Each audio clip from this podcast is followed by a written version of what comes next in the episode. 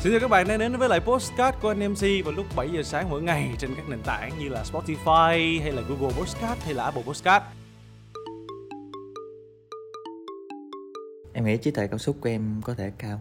Thì em xem cái cách mà em nói chuyện với người ta xong kiểu như em về em sẽ review lại bản thân của mình. Khi mà phản bác thì đầu tiên là em sẽ đồng tình với lại ý kiến của người ta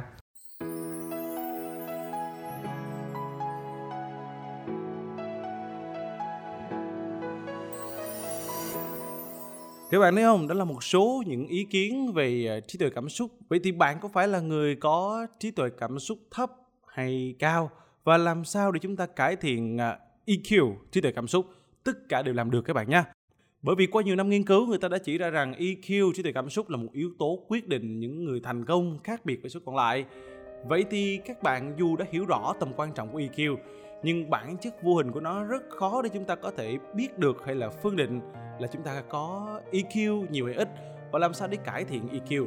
Dưới đây là những hành vi sẽ giúp cho các bạn thấy rằng chúng ta đang hơi thiếu về trí tuệ cảm xúc EQ mà hơi thiếu ở cái mức độ nhiều nhé. Đầu tiên, bạn không tức giận. Bạn luôn luôn mang trên mình một chiếc mặt nạ hạnh phúc và lạc quan. Thực ra là chẳng thông minh hay là hiệu quả tí nào đâu. Người có trí tuệ cảm xúc sử dụng cảm xúc tiêu cực và tích cực trong những tình huống thích hợp. Nhưng không phải lúc nào cũng nên tức giận nha. Chúng ta kiềm chế cơn giận và bộc phát chúng đúng lúc, đúng nơi cũng là một dạng rất tốt của EQ cao.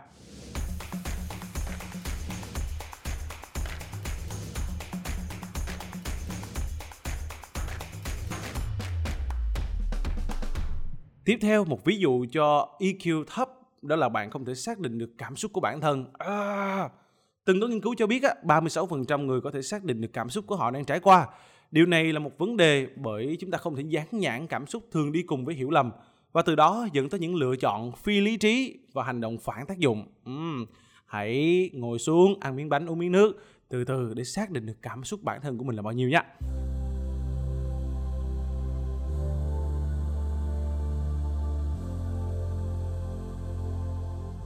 Tiếp theo, EQ thấp nếu như bạn hay đổ lỗi cho người khác về những cảm xúc của bản thân mình.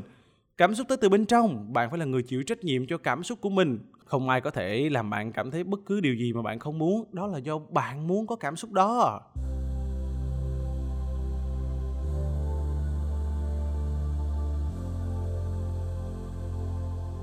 Rồi, tiếp theo nhá. Bạn có gặp khó khăn trong việc khẳng định mình hay không? Đấy, những người có EQ cao họ biết cân bằng về hành vi sự đồng cảm và lòng tốt với khả năng khẳng định bản thân đó là thiết lập ranh giới. Sự kết hợp khéo léo này khiến cho việc giải quyết xung đột á, nhẹ nhàng hơn. Khi mà hầu hết á, khi đạt đến giới hạn họ thường mặc định với hành vi tiêu cực. Những người thông minh về cảm xúc vẫn cân bằng và quyết đoán bằng cách là tránh xa những cảm xúc tiêu cực đó. Điều này sẽ giúp họ trung hòa những người khó nhằn mà họ gặp phải và không tạo ra kẻ thù.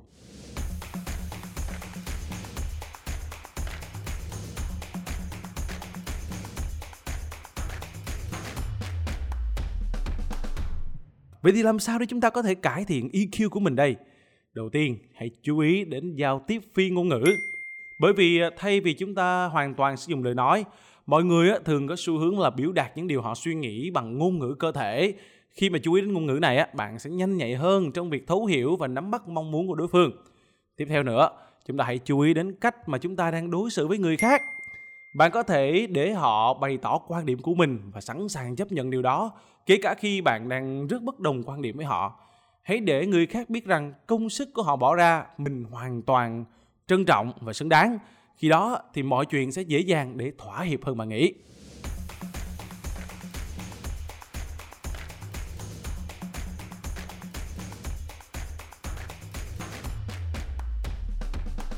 Tiếp theo các bạn có thể cải thiện EQ bằng cách đối diện với mọi việc bằng thái độ tích cực lên. Bạn có thể thấy rằng á, những người có thái độ lạc quan trong công việc chính là những người tạo động lực và truyền cảm hứng cho người khác. Đối diện với mọi vấn đề trong cuộc sống lẫn công việc bằng sự lạc quan sẽ khiến bạn cảm thấy tích cực và yêu công việc của mình hơn nữa. Có một câu nói mà mình cực kỳ tâm đắc về tính quan trọng của EQ, trí tuệ cảm xúc, đó là IQ cao có thể mang lại cho bạn đôi chút lợi thế Tuy nhiên, bạn sẽ là người thành công nếu như bạn có EQ cao, không thể nào thiếu được xúc cảm. Yeah!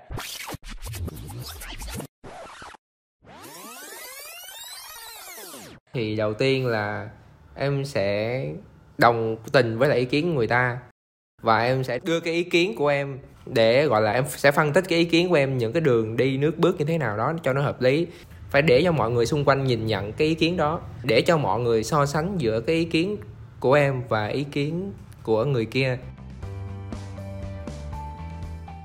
Đó là podcast ngày hôm nay của anh MC về trí tuệ cảm xúc. Hy vọng rằng những chia sẻ đầu ngày sẽ giúp cho bạn có được một ngày mới thật tốt lành.